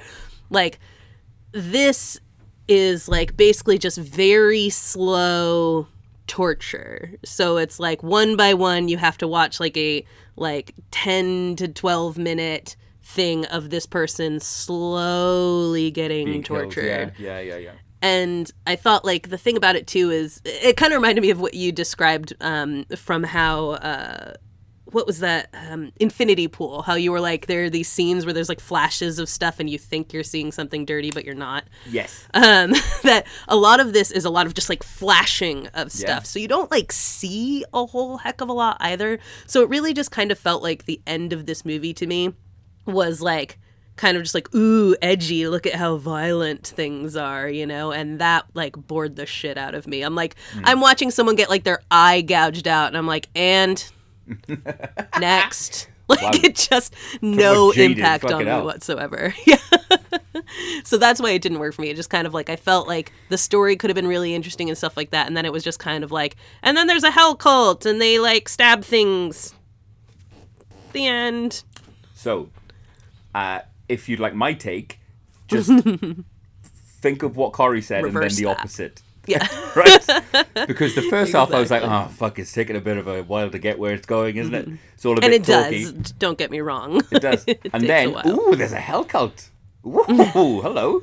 right. Uh, and I think that second half was super stylish. I loved how it was lit. I loved how it were, you know, the, the the design of the piece. I love the costumes. I love the fucking the the vibes kicked in.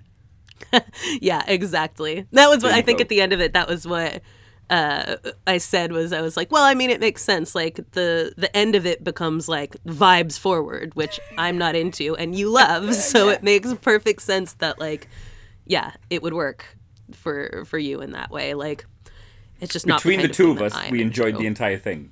Yeah, right. If you put us together, Yes. you've got a pretty solid movie right here. Yeah, yeah. So. Yeah, Uh, I mean, so it's not the worst thing I've ever seen. It just kind of, I just, by that point, after a while, I was like, God, this has been going so long. I just started Mm. playing Candy Crush. Oh, fair enough. It it, does, it did take a while to get there, but the destination I thought was worth it. Fair enough. Uh, let Um, me see. Did you watch anything solo? I did. Yeah, I watched a couple things.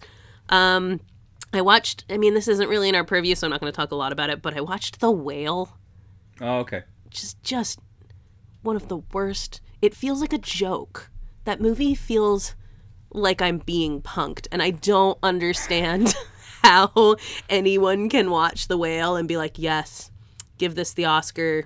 It's it's phenomenal." Like it is deeply one of the worst things I've ever seen in my entire life. It's literally Aronofsky, isn't it? Aronofsky, and it is basically takes place almost entirely in one room, and it's just a whole bunch of people coming in and saying shitty, cruel things to Brendan Fraser.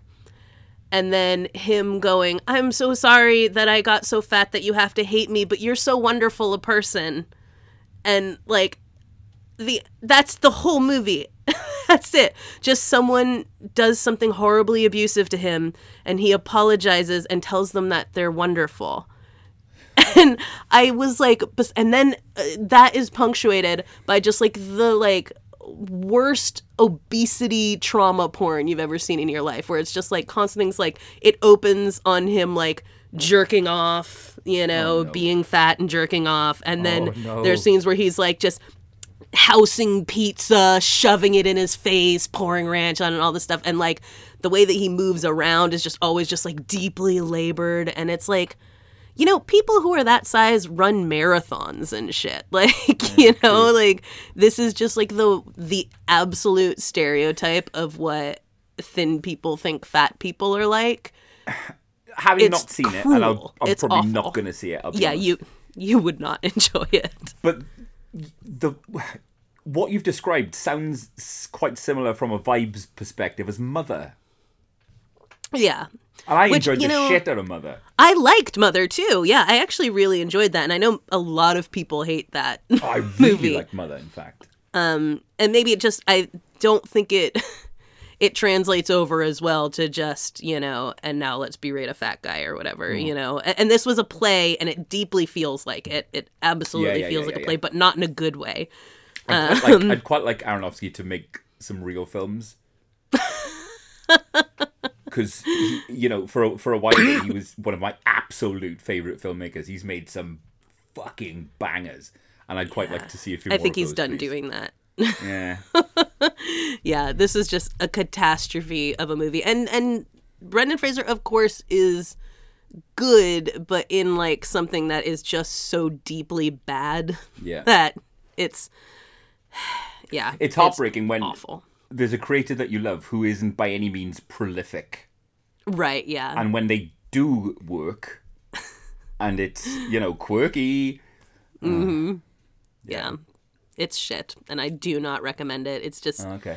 yeah, just deeply trauma porn and I think it's just like oh god, it irritates me on a deep level. Like sitting there just watching people be cruel to someone. Hmm. You know, like it just that's not a movie. That's just It's a toxic Awful. miasma.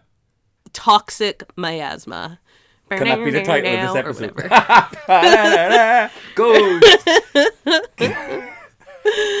um yeah um i also with the dead and lovely c- crew watched a dinosaur movie called claw that Okay.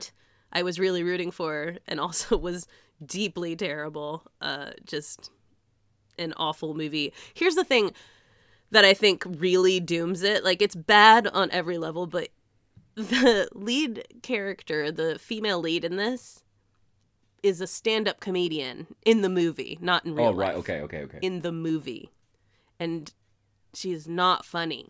Uh. and it's like you just you can't. Is it like a sci-fi kind of deal? I mean, it's like in that vein, but it's not one, Right. like it's not even as like well made as a sci-fi Yo. kind of thing. Um just deeply deeply awful. Claw is a big miss. Don't watch it. Hmm. But I did watch like I said I would last week. Finally, National Treasure. Yay! What you think? It was so much fun. And Thank I watched you. it like right after The Whale. so I Oh, was like, The God, this is the anti-whale. fucking worst thing I've ever seen. And then I watched Yeah. National Treasure right after that. And I was like, yes, this Oh, is like, good on you. yeah, Isn't it fun? Adventure. I Yeah, love one hundred percent. a good adventure. It's an Um, and- Amblin style. Yeah, exactly. And you had said one of the things about this, like, you know, Nicolas Cage has so much more like sort of range than we give him credit for, whatever. And him as like this like debonair, like suave guy in this, you're like, yeah, I buy it. Totally. for whatever you've reason, that really- totally works. You've encapsulated my thoughts right there Mm-hmm. on Nicolas Cage. That guy is way fucking better than anyone gives him credit for. Yeah, absolutely. Uh, so yeah, National Treasure. I'm you know 15 years late on it, but it was so much fun, and I I There's a show on Disney Plus, a. National Treasure I show, did see that, yeah. Is it good? N- No, no, no. I didn't see. I didn't oh, watch right, yeah, it. you, I just saw. saw it. Yeah, yeah. When sure. I searched for National Treasure, that came up as well. Good on you. uh, well done. Yeah. What about you? Anything else? Uh, let me see. I took the next step in my Evil Dead oh yes, of course. canon rewatch with Evil Dead 2 on Saturday, like I, I think we mentioned earlier on. And Mm-hmm. time does nothing to dull the edge of that film. It is completely resistant to aging. It Mm. looks as fucking good now as it ever did. The every time I talk about Evil Dead 2, I say the same thing. It's a it's a short movie, right? It's an 89 minute, 90 minute film and there isn't a single wasted frame, Right. right? Every second of that film propels it forward to ever more ridiculous, terrible, fucking blood-soaked heights. It is a masterpiece. Every fucking second of that film serves the film itself. Uh, I I adore it. It is one of the greatest things I've ever witnessed. Yeah, and while I was not actively watching it with you, I was working, but jumping in on the Discord. It was fun to watch, you know, the posse that was there, all Yeah. kind of on that same level, just all like deeply in love with that movie and, you know, having a great time watching it. So, yeah, hopefully I'll be able to jump in with you when you watch Army of Darkness. I would love that. Yeah. Uh, let me see. Anything else? Anything else? Anything else? Apart from Cat's Eye, no, that's it. That's the watches for this week. Yeah. I also I did watch again. This is not necessarily in our purview, but I watched the Weeknd concert that was on um Okay. on HBO Max. Yeah. So good. Oh yeah. It was yeah, just like as soon as it it caught me because the thing is, you know, whenever HBO starts something, it's like always like skip uh, ads, skip trailers, skip you Yeah, know, yeah, skip yeah, sure. theme. You know, I'm like, God damn it, I just want to watch the show, and I missed the skip ads part of it, and it was an ad for the concert, and I was watching um last week tonight, and like literally the entire time I was watching last week tonight, I was like, I just kind of really want to be watching that concert right now. Mm. and so as soon as it was over, I put it on and it was great. Unfortunately, then I went on the internet and immediately, like, the first thing I clicked on was about the Weeknd and Sam Levinson being shitty on, like, the new HBO show that they're making. So I was like, yeah, yeah, yeah, cool, cool, cool, because all men are going to disappoint you. But, Mm. But you were allowed to still enjoy the a concert because you didn't know. Yeah, I didn't know then. It was if I had looked you know, an hour and a half late earlier, then it would have been an issue. But it was so good. Delighted to hear that. Uh, those watches once again were Time After Time, Baskin, Evil Dead 2, Cat's Eye, National Poker Face, Treasure, the whale, National Poker Treasure. Face, The Whale, all good things. Yes, Claw. Mhm, Indeed. Always on our blog at jackofallgraves.com. And I've started putting them in the description as well. So, you know, if you didn't catch what we were talking about, it's also in the description for you to find. So efficient. I know, right? It's always just mad props to Anna Ludlow for early in Jack of All Graves, you know, messaging you and being like, hey, can you say like the names more than once when you talk about a movie? And we've been doing that ever since. Doing and, my very best. You know, I think that it, yeah, it's helpful. I hope to other people Yep. to hear what we're what we're We saying. So thank you to podcast. Anna for no one left behind. for that. No one left behind. Uh, you wanted to talk about something this week, Mark. So, what was it? It's it's quite it's quite vague, right? Mm-hmm. But you know, like I said earlier on, that like the kind of the visible spectrum of the world that we inhabit is just that fraction of what is really around us. When you think about the, the there's how do we how do we live in this world when there's so many things that seem to defy logic and categorization? There's so many things that if, Yeah, welcome to my lifelong crisis, Mark. yeah. The, the, This is what made me Christian. there are so many things going on at any one time around us that if we tried to deal with them all, we couldn't live. We wouldn't live. Mm-hmm. And, I, I know I'm maybe not making much sense, right? But I, I'm- think I kind of Do you know? get where you're going with this, but go on. Yeah, uh, let's let's hear it. What's on your mind? uh, all of these might sound disjointed, right? But these are these are facts, incontrovertible facts, which don't quite fit in with the life that I live, right? Yeah, sure. For example, ah, fuck, this sounds so. It sounds ridiculous saying it out loud, but when just based on in and of themselves, right? These things might not matter much, but you put them all together, and it, it's it's just it it. It's it's difficult to live in this earth, isn't it? Yeah. Right. You can. I I'm sorry to drop this on you, right? Because I know you hate Oh no. this. Okay. Yeah. Okay. I'm Right. readying myself. Let's go. There's an estimated 6.7 million people, right, walking around in the United States mm-hmm. with an unruptured aneurysm, right? No. Oh, come on. Mate, that's one in 50 fucking people. No, come on.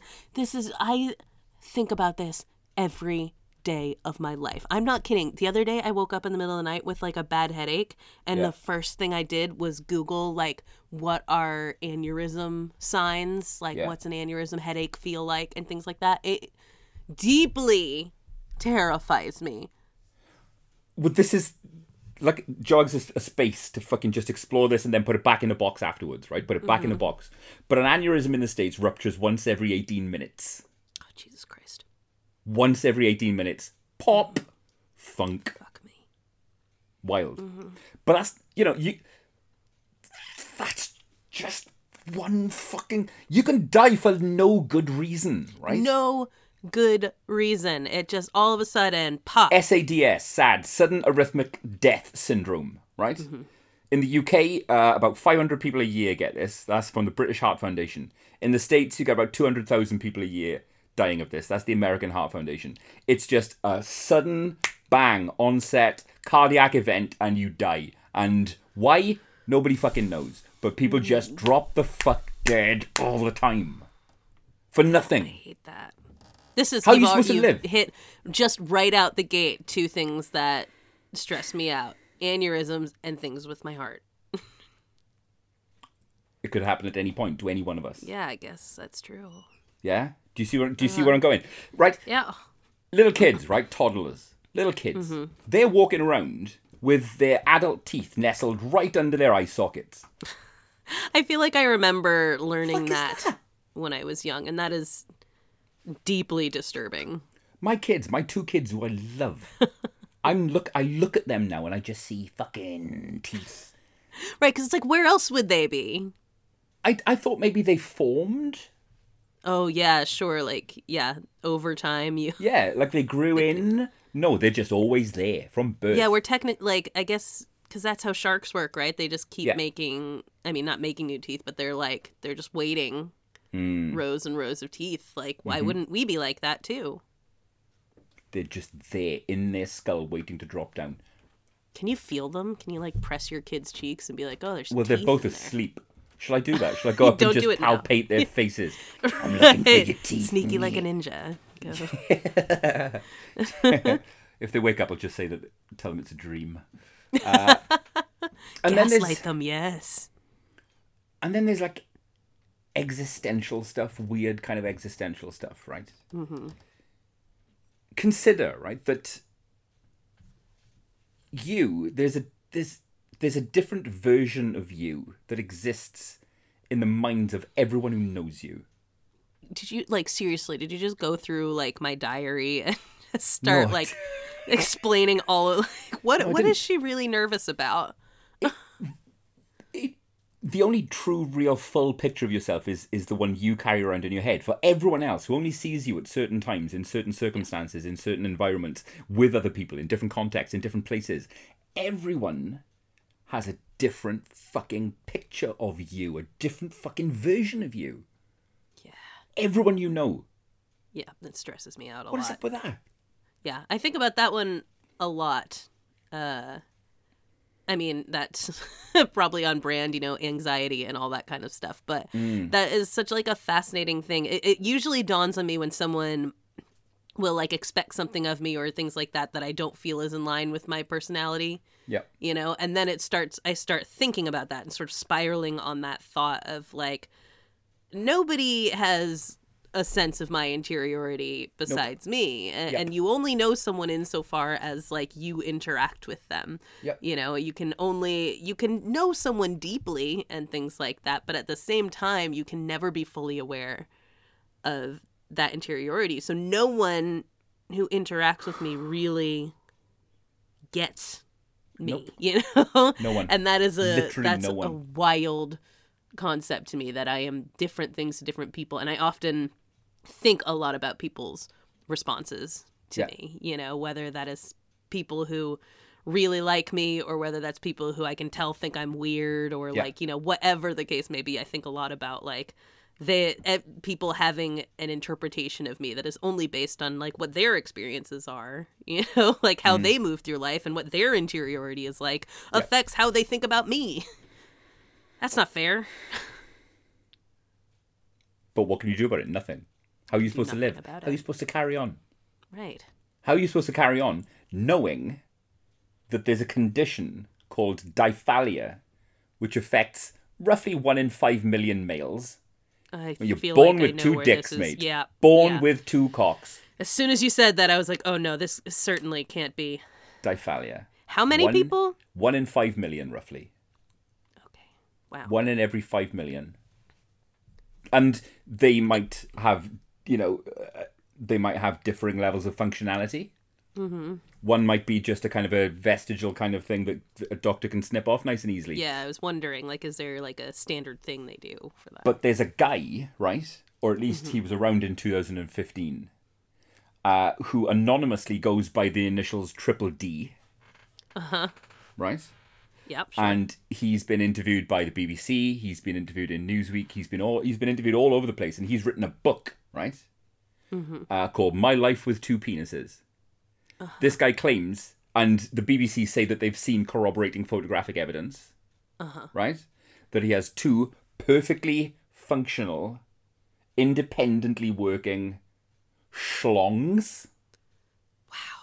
Uh, he that sounds claims like cumbersome, to be honest. It's like It that. does. You remember there was that guy who like couldn't stop orgasming. Yeah, yeah, yeah, yeah, yeah. You know, like it feels like like it would be like having two fully functioning penises. Feels like it would be like Yep. like you calm one down, the other one's like, "Hey, what about me?" Like, Exactly, exactly. But this guy claims to have slept with over a thousand people. Uh, he claims that it was a nightmare growing up. Yeah, I would bet. and lives under a a shroud of anonymity, save for this book that he's written under that pseudonym. And the thousand people who apparently And the thousand know people who who now know, he yeah. and Yeah. definitely tell everyone they know about the guy they slept with Yes. with two dicks. I mean, not exactly really flying under the radar there, is he? No, I guess. but again, how like you you know, every time every time he walks into a bar or something like that, people go, "Oh, that's that guy. He's got two dicks." triple D. Mm-hmm. oh, I don't know, man. And just just other things. I mean, there's uh, what if I were to tell you, right? There's a, a there's a particular species of jellyfish called uh, Turritopsis dohrnii, right? Mm-hmm. That is functionally immortal. Mm, mm-hmm. Incredible stuff know about this? Yeah. goes through uh, uh, the kind of the stages of life. It starts off as a larvae. It, it spreads to like a, a colony of polyps. Then each one of these polyps becomes a separate jellyfish. But it's only tiny. It's like four and a half millimeters big. But if you damage it, if you scare it, if you hurt it, or even if it starves, it just ping regresses back into that polyp stage and starts the whole fucking thing again. Just so wild. Functional What? immortality. And, and I mean, that's on top of obviously it's not to that degree, but like that we know that like lobsters, we don't understand how Mm. they work, but they're kind of more or less immortal. Mm. Like basically, the only reason they die is like eventually their shell kind of stops uh, molting. Yes, yes, Mm. yes. Um, and Trapping so them, they yeah. die from yeah, they get like trapped in them. But other than that, it's like for whatever reason, there's like just carry you know, on. if they don't, if no predator gets to them or anything like that, if we don't eat them. They eat simply them, won't die. yeah, they will simply carry on. And and that we like we have no idea why that is. There's like guesses about that. It's like telomerase or whatever is like one of the leading The theories on it, but nobody's sure why that is. the jellyfish uh, benefit from a process called transdifferentiation, right? What a beautiful fucking word. Transdifferentiation. um, that so cells, right? Adult cells, fully grown cells, which have been locked into a particular type of tissue, in these jellyfish can just ping change into a different type of cell. Bananas. The fuck. They're they're doing the whole right now. potato on their own. That's what they're doing. They're doing the entire thing themselves. Um, Incredible. I did, I did, I did mention on Facebook uh, this week there was a phenomenally interesting uh, AMA Ask Me Anything with a group of mycologists, with a group of Yeah. uh, mycology students, uh, mega mushroom boffins, right? uh, and I'm going to quote right one of the questions uh, from a Reddit user called movie underscore slug. Okay. Uh, his question was It's theorized that climate change will increase the average temperature, and as fungus adapt to this temperature, they'll be more likely to infect humans. If fungi could evolve this way, blah, blah, blah, blah, blah. The response, right, from one of these uh, uh, myco boffins the argument in The Last of Us about climate change leading to harmless environmental fungi developing thermotolerance that eventually allows them to withstand mammalian body temperatures is actually the only scientifically valid part of that show's premise. Very Awesome. plausible. Did anyone ask the ask the boffins, how do we make the fungus our friends? No. Plenty of people ask the boffins why are fungal infections so tenacious in a way that maybe hmm. bacterial or viral infections aren't. That's a really good question. Yeah, yeah, yeah. And there are loads. I've, I've linked. I have linked the AMA on Facebook, so I would I would urge you to have a read. It's fascinating. But here's the thing, which is which is terrifying me about this AMA. Right, is that uh, it's speculated by some mycologists that that has already happened. Right. Oh, Uh, don't love it. So I'm right now on the uh, CDC.gov page, right? Center for Disease Control, and they've they have classified a uh, fungal uh, a fungus called Candida auris. I quote: Candida auris is an emerging fungus that presents a serious global health threat. Okay. The CDC is concerned about it for three main reasons. It's multi-drug resistant. Oh, cool. Oh, yeah. Very difficult to identify with standard laboratory methods mm-hmm. and has caused outbreaks in healthcare settings. What do the what happens in the outbreaks? What happens when you contract this? Oh, what a fantastic question. Like if it's just like, and I just have a fungus living in me. Listen, we're copacetic. It's fine. Uh, I eat a lot of mushrooms. I feel like it's only only fair that they I can host them in my body. But then if it turns me into like a Last of Us zombie or you know, if I smell like mushrooms all the time or something like that, then All right, here we go. Here we go. I don't here want we it. Uh, it makes infections difficult to treat. Uh, here we go. Here we go. What types of infections? Bloodstream infections, wound infections, ear infections, uh, respiratory and urinal infections. Yeah, it's it's rough. It's rough shit. And that's like a lot of different things. here's the thing, right? It was first discovered in 2009, but there are Mm-hmm. no records of this fungus anywhere before the 1990s. So it just it just appeared. Did it? Did it? Did it adapt? Did it adapt because of? It's been theorized by a few mycologists that it adapted to rising temperatures. Sweet lord. Yeah, man. We're just- How are you supposed to live? We're just fungus houses waiting to be inhabited. Are you supposed to walk around in the world knowing this? I don't know. It's so difficult. Ah, the world is what I mean? full of dangers. it isn't just the dangers, it's the fucking any one of these things on their own, like I said. Alright, oh that's a bit weird. But this is just the tip of the tip of the tip of the fucking iceberg of weird ass shit which is going on Yeah. in and around our bodies on a daily basis. Yeah, I think that's it. Is it- it's it's weird, and like we make up such you know wild worlds of alien things and all that kind of stuff. Our speculative fiction and all of that Yes. kind of thing. When every time we look at what's actually around us, Yes. It's full of alien concepts and things that we simply Why would you cannot comprehend and don't want to know where are to there. Yeah, yeah, yeah, yeah, yeah. Mad. It's like the first time you ever see like deep sea fish, you know, and you're just like, sweet Christ, that is on this planet with us, you know, like It's why it's why I I I don't eat like prawns or shrimp. Mm. Because they're sea bugs, aren't they? They're sea fucking bugs. Mm-hmm. yeah, Good. that's fair. Yeah, Just there's one time that finally like, though. Go go on, please. oh no, I was it's non sequitur, but I was just gonna say it's like one time that my sister and I we did like this big 5k thing where it was like a, a wipeout 5k so it was like obstacle Oh, courses beautiful. and all that kind of stuff and then How did you afterwards cope with we're your like joints on that? it's the way I do everything else. Just Yeah. you know, deal Get with the it. consequences later. Um, but we were like afterwards, we're like we're gonna treat ourselves to like whole lobsters at Red Lobster, and you know, you know, I I, I love lobster, you know, lobster roll or whatever. But when they placed that lobster down in front of me, I was like, I cannot eat this. That is a giant cricket.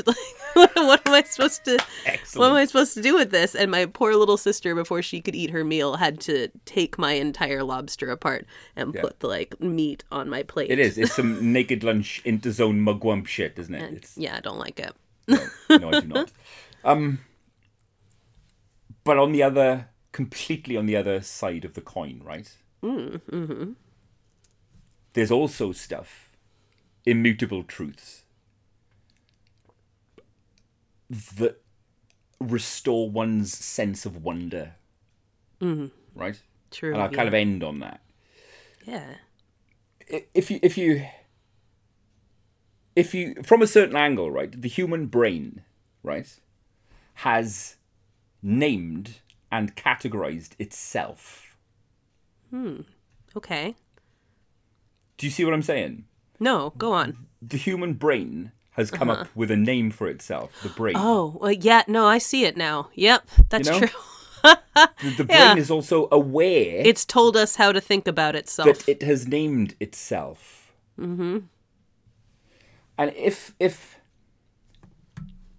if this is cons- i'm sorry like just because that's such a funny thought is when you think about it that way it's almost as if all of our like neuroscience and everything is just our brains screaming out to try to get us to understand it yeah like come on this Yep. is and the world just around i'm trying it. to tell you how i work Uh, and if, let's go down that hole just a little bit deeper and think about Mm-hmm. the materials that we're made of, right? The nitrogen, the carbon, the oxygen, all of the fucking, all of the elements, the heavy elements.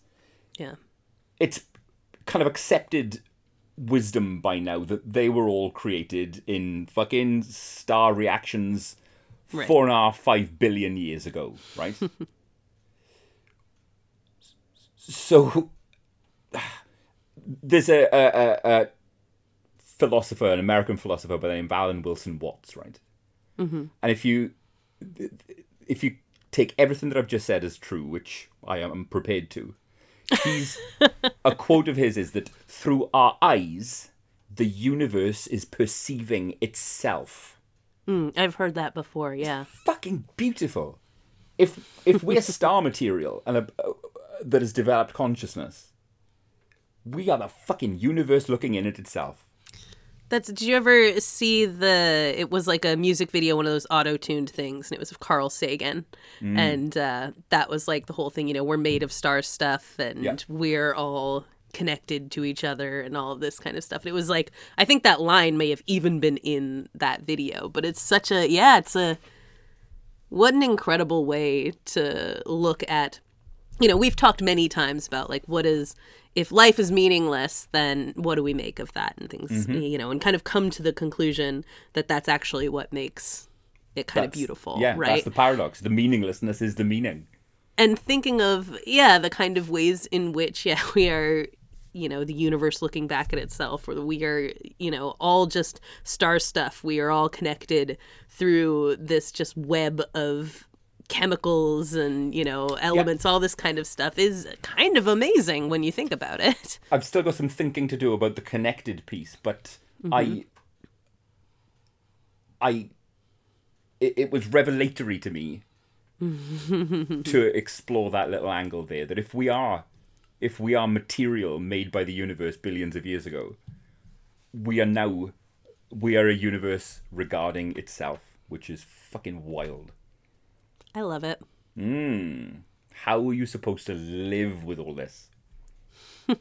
Oh, i don't know but i, I like the stuff like you know going there with it Mm. instead of you know hovering on the aneurysms Yes. I mean, there is there is one thing that you can do to make sense of all of this. what's that Why? Stay spooky. That's the ticket. We're all connected to each other biologically, to the earth chemically, to the rest of the universe I think nature's imagination is so much greater than man's. He's never gonna let us relax, relax, relax.